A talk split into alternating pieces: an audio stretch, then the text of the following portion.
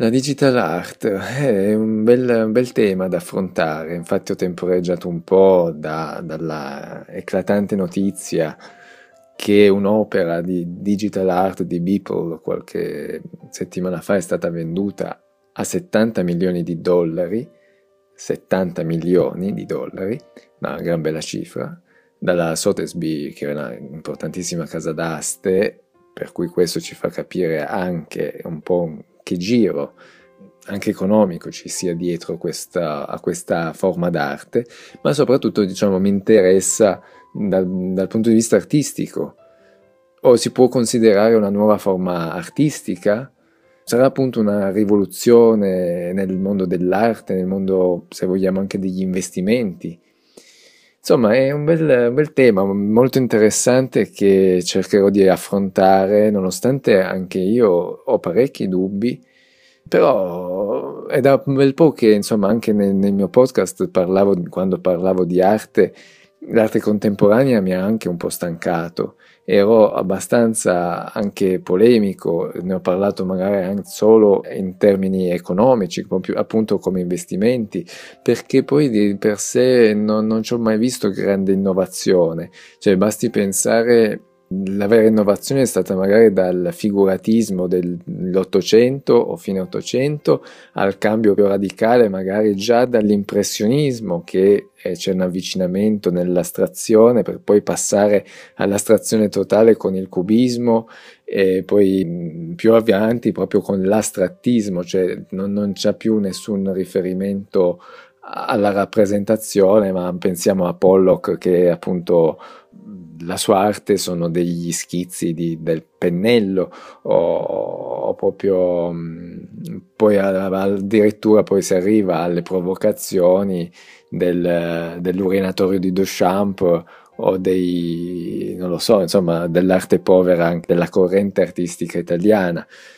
dove appunto si impiegavano, non lo so, tutti i materiali di recupero e quant'altro. Vabbè, non sto a farvi una lezione di storia, però insomma il problema è che dopo un po', d'accordo, sono quasi 100 anni dal Novecento a oggi, anzi anche di più,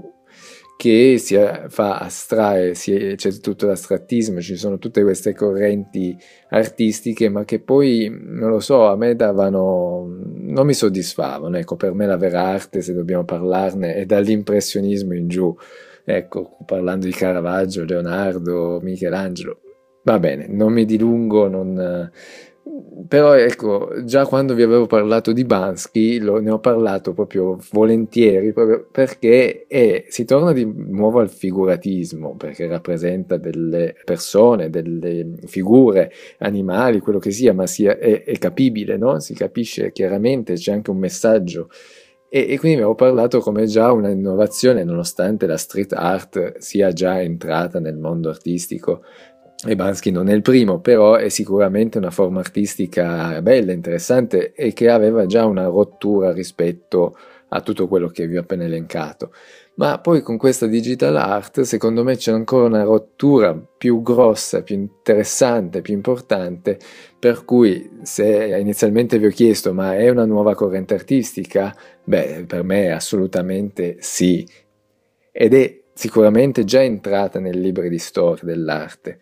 oltre al punto il fatto che 70 milioni un'opera d'arte o comunque tutto il mercato che ci sta dietro è comunque un segnale importante.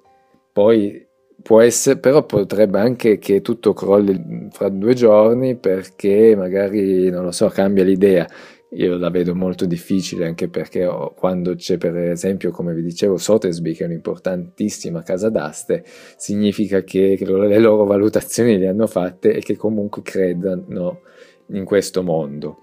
E quindi mi sono venuti tanti dubbi.